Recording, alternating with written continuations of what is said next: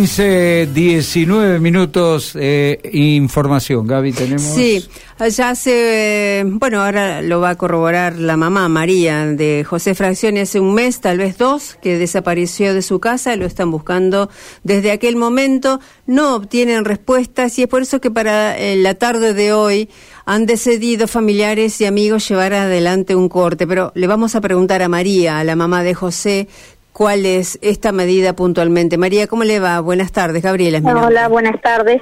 ¿Cómo está? Sí, más o menos. ¿Qué novedades hay o qué, bueno, qué nos puede decir en torno de la búsqueda de su hijo? Hasta ahora no tenemos ninguna novedad. ¿No llegó ninguna información por parte de nada. Fiscalía, de la policía? No, nada. Hasta ahora nada. Por eso decidimos hacer el corte para ver si me dan una audiencia con el fiscal o si tengo alguna información. ¿Ustedes tienen planteado llegar a la Ruta 168, la Ruta Nacional 168 y hacer un corte? Sí, ahora a las 5:30 vamos a hacer un corte. Uh-huh. Es la única manera que tenemos para expresar lo que nosotros nos está pasando y para que nos escuchen, porque de otra manera no nos dan ninguna solución. Cuéntenos qué pasó con su hijo, digamos, el último momento en que estuvo con ustedes, en su casa, con su familia, ¿cuándo fue y cómo fue? No, él desapareció el 15 de junio, hoy ya hace un mes y 17 días que está desaparecido. Y él salió a la mañana como salía siempre, a juntar la tita, por ahí cuando no trabajaba salía a juntar la tita y desde ese día nunca más volvió. ¿José es autista? No, él es epiléptico. Es así. Ajá. ¿Tiene alguna dificultad en algo, digamos, como para que alguien que lo haya visto pueda decir, bueno, si es una persona que presenta alguna dificultad a la hora de desplazarse, si no, qué característica tiene? Si no. Él es una persona normal, nomás, nada más que él toma la medicación y mira cuánto tiempo ya pasó. Él sin la medicación, sin nada, no sabemos, no tenemos ni una pista de nada. Claro, él tendría que estar medicado como para poder mantener su buena salud. Sí, por supuesto, él toma 5 pastillas por día. Claro. Si no, él convulsiona. Claro.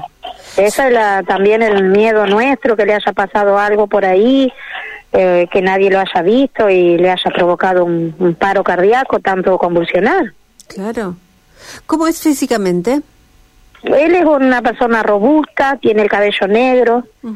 En el momento que él salió vestía un buzo negro con letras blancas, un pantalón de buzo negro y una zapatilla negra con blanco. Uh-huh. Y llevaba una mochilita que era lo que él a donde él ponía las latitas cuando salía. Uh-huh. Me decían que él no usaba celular, por ejemplo, ¿no? No, él no usaba celular porque decía que no los entendía, así que nunca quiso comprarse un celular. Y bueno, eso también dificulta la búsqueda, en principio, desde el punto de vista tecnológico, pero otras búsquedas se han hecho con perros, con la propia policía. Bueno, no, ninguna búsqueda, la única búsqueda la hemos hecho nosotros, la propia familia, que nos juntamos con mis hermanas, con mis primos, con mis otros hijos, y salimos, nos repartimos y buscamos. Hicieron un rastrillaje familiar y entre amigos, ¿no? Sí, hemos buscado por todos lados, pegado fotos, todo el trabajo lo hemos hecho nosotros, porque no tenemos ninguna respuesta. Y es desesperante estar así, todos los días levantarte sin saber qué le ha pasado, es una cosa horrible lo que uno vive.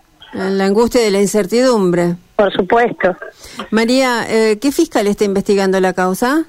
El doctor Matías Broggi, que fue que me atendió esa vez cuando yo corté la ruta 60, la 168, sí. Y después, más nada. ¿Nunca más se comunicaron con usted? No. No, yo por ahí llamo, no me atienden, después la llamo y así. ¿Y en eso? Eso es lo único. Y me dicen a mí, ¿tiene algún dato? ¿Cómo que si tengo algún dato? Los datos los tienen que buscar ellos, tienen que salir a buscarlos. Es una persona que está desaparecida, una persona que tiene una enfermedad. Y a ellos no, como que no les interesa. Claro. María, y el fiscal Broggi en esa última, reunión, entrevista, ¿qué les pidió, qué les dijo? Yo le comenté todo, también le comenté de las sospechas que tenía, porque él por ahí lo llevaba una persona a trabajar, que era la que habitualmente él frecuentaba. Uh-huh. Todos los datos que yo le pude dar, se los di. Así que, quedó en manos de ellos que iban a a investigar, pero hasta ahora nada, se van en entrevista acá, entrevista allá, y nada más. Ese señor con quien salía su hijo a trabajar, se acercó, se mostró solidario, los acompañó. No, de que él desapareció ni siquiera fue capaz de venir a preguntar por él. Nada. Y eso que vive acá a una cuadra de mi casa. Claro. Bueno, María, van a hacer el corte, díganos dónde y qué modalidad van a implementar, por favor. Sí, vamos a hacer el corte hoy a las 17:30 y vamos a implementar la misma modalidad que implementamos la otra vez. Cada 15, 20 minutos vamos a dejar pasar la gente, porque nosotros no queremos tampoco complicar a nadie, pero nosotros queremos que la gente entienda que es la única manera de hacernos escuchar, que nos escuchen. Ruta 168, ¿a qué altura? Ahí, en la Fuente de la Cordialidad. Bien. María, ojalá que haya noticias lo antes posible, que se encuentre con su hijo y bueno, que todo esto quede atrás. Bueno. Le damos un abrazo fuerte, gracias. Gracias a ustedes. Hasta luego. Hasta luego.